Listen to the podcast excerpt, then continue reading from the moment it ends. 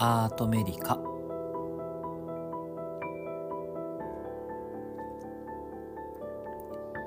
ベルギーへ留学中の医師野口翔平がお届けするアートとメディスンのポッドキャスト。毎週生活の中の気づきから医療のこと。そしてちょっと哲学的なことまで幅広く深くでも分かりやすくをモットーにお話ししていきます。3回であり麻酔科医でもある間に生きる僕が生活の舞台と診察室の間から価値観を左右に振り回すトークをお楽しみください。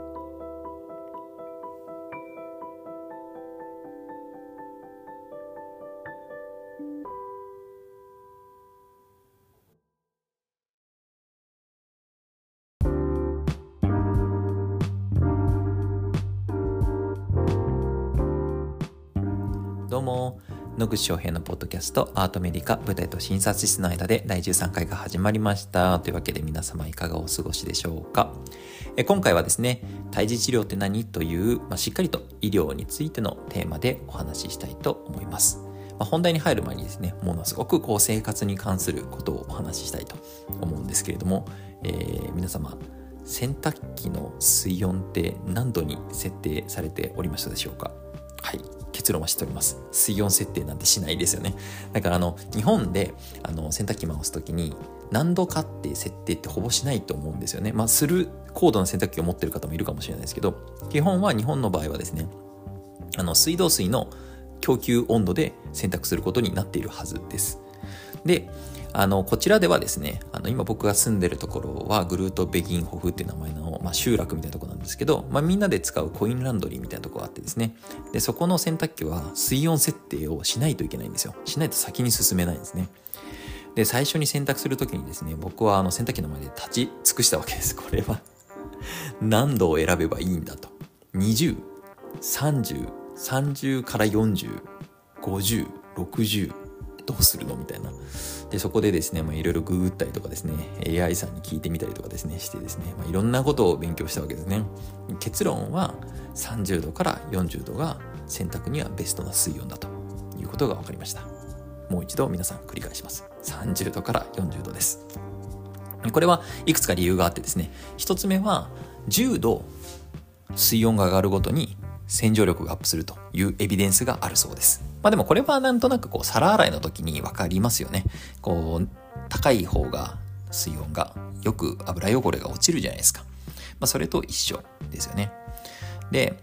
もう一個はヨーロッパはですね、硬水なんですよ。硬い水。で、イオンがいっぱい入っているので、冷水だとですね、もう洗剤がどんどんこうなんかイオンにトラップされちゃってですね、全然洗浄効果を発揮できないんですよね。なのであのある程度の水温がないと香水では洗濯物に太刀打ちできないという事実があります。じゃあ温度上げればいいのかということで、まあ、60度とか、まあ、はたまたアメリカみたいに90度みたいなのを選択するとですね洋服が傷みますよね。おっしゃる通りですよ。なのであの繊維が傷んだりとかですねします。じゃあそこまでは上げられないし、あとは、あとその洗剤ってなんかいろんな酵素が入ってるって書いてあるじゃないですか。で、その酵素活性っていうのが大体30度から40度が適温って言われてるみたいなんですよね。だから洗剤のやっぱり能力をしっかり発揮するのも30度から40度がいいみたいなんですよね。あとは、その、まあ赤っていうとちょっと汚いんですけど、まあ、人間の汚れって油だけじゃなくてタンパク質もありますよね。そのタンパク質って温度が高すぎると硬くなるんですよ。お肉焼く時と一緒ですよね。お肉焼く時もすごく高い温度で焼いちゃうと焦げるしもうカチカチのお肉が完成するじゃないですか。だからあのタンパク質の汚れはですねあの高温でやってしまうと結構逆に硬くなって繊維の間にこびりついちゃったりとかしてですねあの良くないということもあって結論30度から40度だそうです。はい。勉強になりました。というわけで僕は今ですねあの30から40度の設定で選択することにしてます。どうですか皆さん？あの、役に立ちますでしょうか？立たない。日本では立たないかな。でも、もしかしたらですね、あの日本でもちょっと洗剤の落ちが悪いなとか、ちょっと匂いがとかですね、えー、気になる方がいらっしゃったらですね、あの、やっぱ水温を、あの、供給できる水温の温度を少し上げておいて選択するといいのかもしれないですよね。35度とか40度とかにしてですね。うん、できるのかな？ちょっとわかんないですけど、お湯が出る、えー、蛇口につないでないとできないかもしれないかも。うん難しいな。できないかな。うん。ちょっとなんかブツブツ言ってますけど。はい。あの、まあ、洗剤増やすよりもその方がいいかもしれないですね。あ、あれができますよ。ほら、お風呂の水をなんかこう、再利用する道具があるじゃないですか。洗濯機に。あれだったら、お湯の温度を少し上げておいて、使うことはできるかもしれないですね。熱すぎちゃダメですけど。はい。というわけで、まあ、ちょっとした生活の知恵袋でした。じゃあ本題に入ります。本題に入ります。すいません。あの本題に入りますけれども、あの、胎児治療の、あの、種類っていうかですね、胎児治療の、あの、まあ、どんなことやるのっていうのについてお話ししたいと今日は思ってます。っていうのは、このルーベン大学病院に来てからですね、僕は結構胎児治療の麻酔をすることが、あの、機会として多くあったんですね。もともと日本で産婦人科を始めた時もその病院が胎児治療の、まあ、メッカって言うとあれですけど胎児治療を多く行っていた病院だったのでま僕は結構国内でも恵まれた環境にいてですね胎児治療に触れる機会がもともと産婦人科になった時から多かったわけです。で、今はまあ麻酔もやっているので、まあ、胎児治療の麻酔も非常に興味があってですね、それに関して論文を書いたりしたこともあるので、あの今日ちょっとお話ししたいなと思って、この回を設けました。であのまあ、できるだけ簡単にと思いますので、まあ、その病気のこととか、まあ、細かい仕組みに関してはこの回ではちょっと話すこと多分できないので、まあ、ちょっと概略ですけどあそういう感じのものがあるんだっていうのを知っていただければなと思います。胎児治療のですね細かいことに関しては日本語で素晴らしい、えー、ホームページがありますのでこの概要欄にリンクを貼っておきます。是非参照してみてください。というわけでですね、あの、胎児治療は簡単に言うと全部で4種類あります。で、1つ目が、あの、お薬を飲んで赤ちゃんを治すっていう、そういう治療ですね。つまり、お母さんがお薬を飲んで赤ちゃんのために。で、それが胎盤を通して赤ちゃんに行って効果を発揮すると。まあ、主には赤ちゃんが不整脈がある時ですね。に、えー、この方法を用いることがあります。で、二つ目が針を刺すタイプですね。で、どこをやって針を刺すかっていうと、お母さんのお腹に皮膚、子宮を貫通して赤ちゃんに向かってあの、針を刺していくっていうタイプです。一つは胎児輸血ですね。あの、まあ、いろんな理由でですね、あの、お腹の中の赤ちゃんが貧血になることがあります。で、その時に輸血しないとですね、そのまま貧血が続くと命が危ないっていう事態があるんですね。で、そしたら、例えば、へその緒とか、例えば赤ちゃんの肝臓の血管とかに、スーッと針を持っててですね、で、そこの中に到達したらそこに輸血を実際に入れてで貧血を治すっていう治療があります。全部これは保険収載されてます。胎児輸血。でもう一つは胸腔羊水君シャントっていう、まあ、難しい名前がついてるやつで、まあ、簡単に言うとですね赤ちゃんの胸に水が溜まっちゃうことがあるんですね、まあ、これもいろんな理由でです。でそのままだとダメなのかっていうとですねお腹の中にいる時はいいんですよ。あの肺で呼吸してないんでところが生まれた後肺で呼吸する時にですねお腹の中でずっとこう水に押されて縮まってた肺はうまく機能しなかったりするので、まあ、そうすると生まれた後に呼吸できなくて大変なことになるということでお腹の中にいる間にその胸の水を抜きたいということであの皮膚子宮赤ちゃんのお胸を貫通して赤ちゃんの胸の中の水を吸い取ってくるっていうそういう治療があります。で実際さっき言ったシャントっていうのはこの胸の空間と外の羊水の空間をつなぐですね。チューブみたいなやつを赤ちゃんの胸のところにバスッと貫通して置いてですね。でそれであの羊水の中に赤ちゃんの胸の水を出し続ける排出し続けるっていうそういう治療方法があります。これも保険主催されています。あとは無身体ラジオ波焼灼術って言ってですね、まあ、双子ちゃんの片方の子が、まあ、実際にはこう赤ちゃんになりきれずに、まあ、部分的にこうもう一人のこの血液だけを取る、まあ、物体みたいのになっちゃってる時に、まあ、その物体を焼くっていう手術があります。まあ、これも針を刺して、まあ、そのあの血を盗んでるんですねあの部分のところにあのラジオ波っていうのを当てて焼くっていうそういう治療法ですね。でもう一個は日本ではまだ研究段階で行われているもので、まあ、世界ではだいぶあのエビデンスが集まってきたものですけど赤ちゃんのですね、あの心臓の中の弁っていう逆流を防ぐための、まあ、装置みたいなのがあるんですけど、まあ、それの病気がある子供に赤ちゃんの心臓も針で貫いてでバルーンっていう風船ですねその大動脈弁っていう弁をワンと膨らませてガッと広げてですねそこが硬くて狭くなってうまく血液が流れないっていうところを治すっていうそういう手術があります。胎児大動脈弁のバルーン形成術というものですね。まあ、これらが、まあ、その2番目の針でお腹とか子宮とかを刺してで治療するタイプです。で3つ目が胎児鏡っていう、まあ、俗に言う内視鏡みたいなのを子宮の中に入れるタイプですね。これはだからまあ極論言えばあのお腹の中の赤ちゃんを見ることができますこの治療は。であの一つは胎児鏡で見てで双子のですね胎盤の吻合血管って血管を、まあ、焼くレーザーで焼く手術です。体重強化胎盤吻合血管レーザー凝固術っていう名前のあの手術ですね。で、この手術は、あのー、一重網膜二葉膜相対っていう、あのー、まあ、双子って全部で3タイプあるんですけど、その中のあの胎盤を2人で分け合ってるタイプの双子ちゃんのに起こる病気があるんですね。つまり2人で分け合ってるんでアンバランスが起きちゃうんですよ。で片方の子にばっかり血液がたくさんいっちゃったりとかするのをですね、まあ、それを起こしている、まあ、悪い血管を焼くっていうそういう手術です。すごい簡単に言いました。あのー、すごい簡単に説明してます。なのであの本当専門的にしてる方がいろいろ教えたいのは分かるんですけど、まあ、今回それで許してください。で次がですねあのー、胎児鏡で赤ちゃんの気管支。管支っていうのは喉の奥にある肺につながる部分。そこにですね風船を置いてきてあの蓋をしちゃうっていうそういう手術ですね。これはあの胎児横隔膜ヘルニアっていうですね赤ちゃんのお腹と胸の間をですねあの分けてる横隔膜っていう筋肉がこう部分的に穴が開いちゃってる病気の子がいるんですね。でその子たちの肺の成長を促すために、まあ、そういった気管支の中にまバルーンを入れるという手術これはもうちょっと説明するの難しいのであのホームページを見てください。はい、で大事なことは胎児鏡っていうかあの内視鏡を入れて治療するものが、ま、世の中にこう2つありますよっていうことですね。であとはあの赤ちゃんのその膀胱を見たりとかするっていう、まあ、の細かいやつもあるんですけど、まあ、それちょっとあの、まあ、置いておいて次の4種類目っていうのがあの結構ダイナミックな手術でまだ日本だと研究段階で日本の2施設で今研究中この3月に終わる予定だったような記憶がありますけれどもあの脊髄髄膜瘤の修復術っていうやつですね。これ何をするかっていうとですねあの妊娠中に赤ちゃんに脊髄髄膜瘤という病気があることが分かったらですねお母さんのお腹を開けてそれから次に子宮も少し開けて、まあ、開けるかそこにまた内視鏡を入れてですね。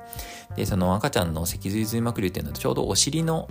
あたりなんですね。割れ目のちょっと上側にあるところに要は背骨がそこで開いちゃっててですね。あの中の脊髄が外に出てきちゃってるっていう病気なんですね。でそれをあのもう一回閉じてあの皮膚もしっかり閉じてですねもうちゃんと中に入れて外に脊髄が出ないようにするっていうそういう手術です。えそれ子供を直接手術するんですかとあの気になる方がいらっしゃると思いますけどおっしゃる通りで。なので一回あの赤ちゃんが子宮の外に出ます。部分的に。お尻のとこだけ。もしくは胎児鏡で、まあ、そこの部分を実際に手術します。胎児のですね。でそれが終わったらもう一回子宮を閉じてお腹を閉じて妊娠を継続します。で抜けちゃった羊水はですねあの点滴みたいなのであの中に最後注入してちゃんと水で満たしてあの手術を終えるっていうそういう手術です。これはダイナミックですよね。これがあることをですね一番最初に僕産婦人科の1年目で知ったんですけどもびっくりしました。こんな手術あるんだと世の中に。それが2013年の出来事なのでもうちょうど10年前ですけれどもあの、まあ、それをですね今自分が麻酔してると思うとなかなかこう時の流れっていうのはすごいなと思いながら、うん、あのこの手術自体はですねもう20年ぐらい前から行われてきて、まあ、しっかりとエビデンスが出てきてただ日本国内ではまだあのなんですか保険収載されて行われるっていうレベルではないあの研究レベルで行われているっていうようなそういう手術です。まあ、こういうダイナミックな手術も含めてですねあの胎児治療っていうのは、まあ、先ほど申し上げたような種類があります。で、本当に世界でも研究段階のものでは、まあ、いろんな種類の薬剤ですね。で、骨の病気に効くようなあのものを、まあ、試してみたりとかですね。あの、それから人工子宮といって、まあ、これまだ人間ではできてなかったと思いますけど、ヤギとか羊レベルであのやっているような、動物実験でやっているような、あの、実際にですね、あの、まあ、昔アニメで見たあのカプセルの中にコポコポ入って回復していく姿をあのご覧になった方もいらっしゃるかもしれませんけれどもあの実際にこう外の世界に出たけれどもまだあの呼吸することはなくてへその緒が、まあ、その人工子宮とつながっていてでその、まあ、カプセルみたいな羊水人工羊水が詰まった中でコポコポとコポコポしないか呼吸しないであのカプセルの中であの生きているとで成長していくっていうようなあのそういった研究もあります。まあ、こういうことを踏まえてですねあの、まあ、何が今回言いたいかっていうと胎児も患者さんですよっていうことなんですよね。胎児も病気があったら治療対象ですと。ちゃんと治せるものは治したいよねっていう。で、生まれてからじゃなくてお腹の中にいる時からできることはやってあげたいよねっていう、そういう考えっていうか概念があります。胎児も患者さんですよねっていう考え方ですね。で、これは実際にもう行われていることなのであれですけど多分きっと最初っていうのは非常に想像力が必要でそれはでも今でもそうであのー、赤ちゃんが何を考えてるかとか何がしたいんだろうとか生まれてきた時どういう風でありたいんだろうとか、まあ、そういうこともいろいろ考えるしで同時に、まあ、その親御さんの気持ちもそうだし、まあ、いろんな想像力を働かせながら、あのー、やっていくものだと思うんですよね。っていうのはその一方でですねさっき言った胎児は治療対象で患者さんですっていう考え方とともにですねあの赤ちゃんのいろんな病気を理由に中絶を選ぶこともあります。では実際にはその赤ちゃんを理由に日本ではあの中絶を選択できないので日本は母体保護法っていうのがありますからお母さんの身体的そして、えー、精神的経済的な理由をあの法律のもとにあの保護するためにあの中絶をするわけです。まあ、この結局僕らの業界の中でも結構グレーゾーンで言われてるとこですけどあのあくまで赤ちゃんが理由ではないですよと赤ちゃんは、まの病気がきっかけで、まあ、結果的にはお母さんを守るためにあの中絶を選択するっていう現状が、まあ、今の日本ではあります。でベルギーだとですねあのこれはこれっていうのはその中絶っていうのがその胎児治療と同等に選択肢として上がります。つまり僕らが説明する時にこの子はこのまま生まれる選択肢もあります。胎児治療する選択肢もあります。中絶する選択肢もあります。っていうふうに話がされるんですね。で、まあ、これは日本ではその法律とか、まあ、いろんな倫理観から、まあ、そうなるかどうかはわからないしあの今すでに保険適用されているものに関しては基本的にはその胎児は治療対象なので患者さんですっていうことであの直していく話をするんだと思いますけどあのこの辺りがですねやっぱり倫理観としてすごい難しいしで当然個人の考えお母さんの考ええー、親御さんの考えも尊重されるべきだしえー、アメリカでですね、ちょっと前にやっぱり宗教を理由に中絶を禁止してですね、非常に大きな問題となったあことも皆さん記憶に新しいと思うんですけど、あのー、まあ、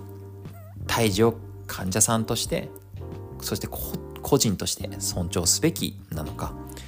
両親のこう精神的、経済的な、身体的な負担を、あのー、脱ぐことですね、やっぱ尊重すべきなのか、いやはたまたもっと哲学的なそして倫理的なこと、うん、はたまた宗教的なこと個々人の考えみたいなものをですね重んじるべきなのか、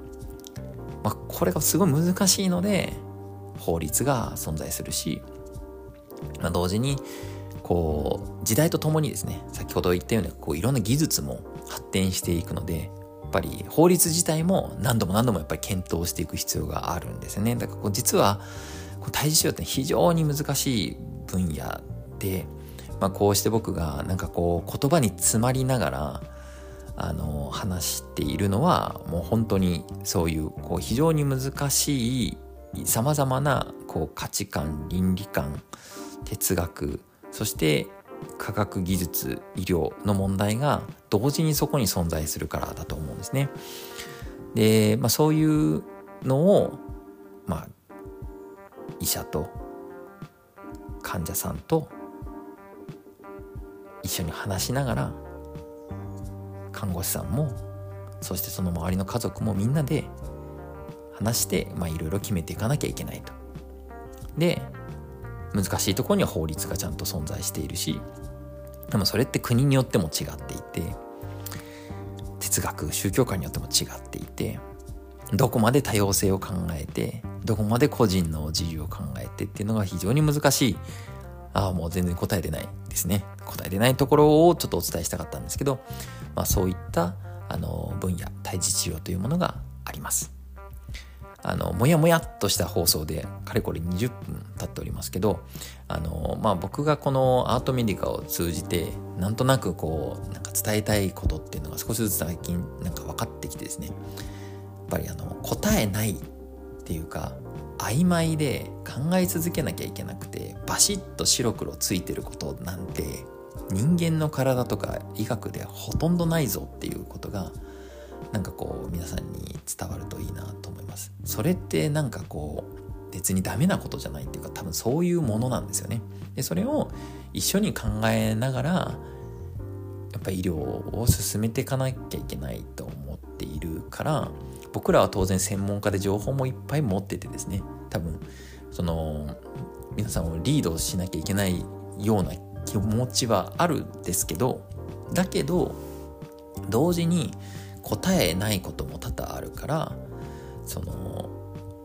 やっぱりチーム全体そしてそのチームの中の中心にいるのは患者さんだし一緒に話して一緒に価値観を共有してこう意思決定をしていかなきゃいけないんだなって改めてこの対峙治療のことを考えると思います。うん。本当に難しい分野なので全然まとまってないですけど、まあ、こうなることは分かっていてこの今回このテーマを喋っていますのであのー、洗濯の水温は30度から40度ですって言えるけど胎児治療はそう簡単にはいかないですね、うん、そういったところがこうなんかどこか心の中で伝わればいいかなと思いますし実はそれって胎児治療のことだけじゃなくて医療全体のことなのかもしれないんだよねっていうところが、あのー、少しでも皆さんに伝わったらいいなと思って今回の放送を終わりにしたいと思います。まあ、次回はですねあのもしできたらあのそろそろこう自分一人で喋るだけじゃなくてこういろんな方とですねちょっと対談みたいなのも織り交ぜながらちょっと放送できたらと企んでおります。なので、ちょっと次回からできるかわかんないですけど、あの、なんとかこの僕が留学してるあの6月の末までの期間のこの放送の間にですね、もうそういったちょっと対談企画を実現したいと思ってますので、ちょっと皆さんちょっと楽しみにしててください。僕自身が楽しみなんですけど、あのいろんな方とのコミュニケーションをまた取っていきたいというふうに思っております。それではまた。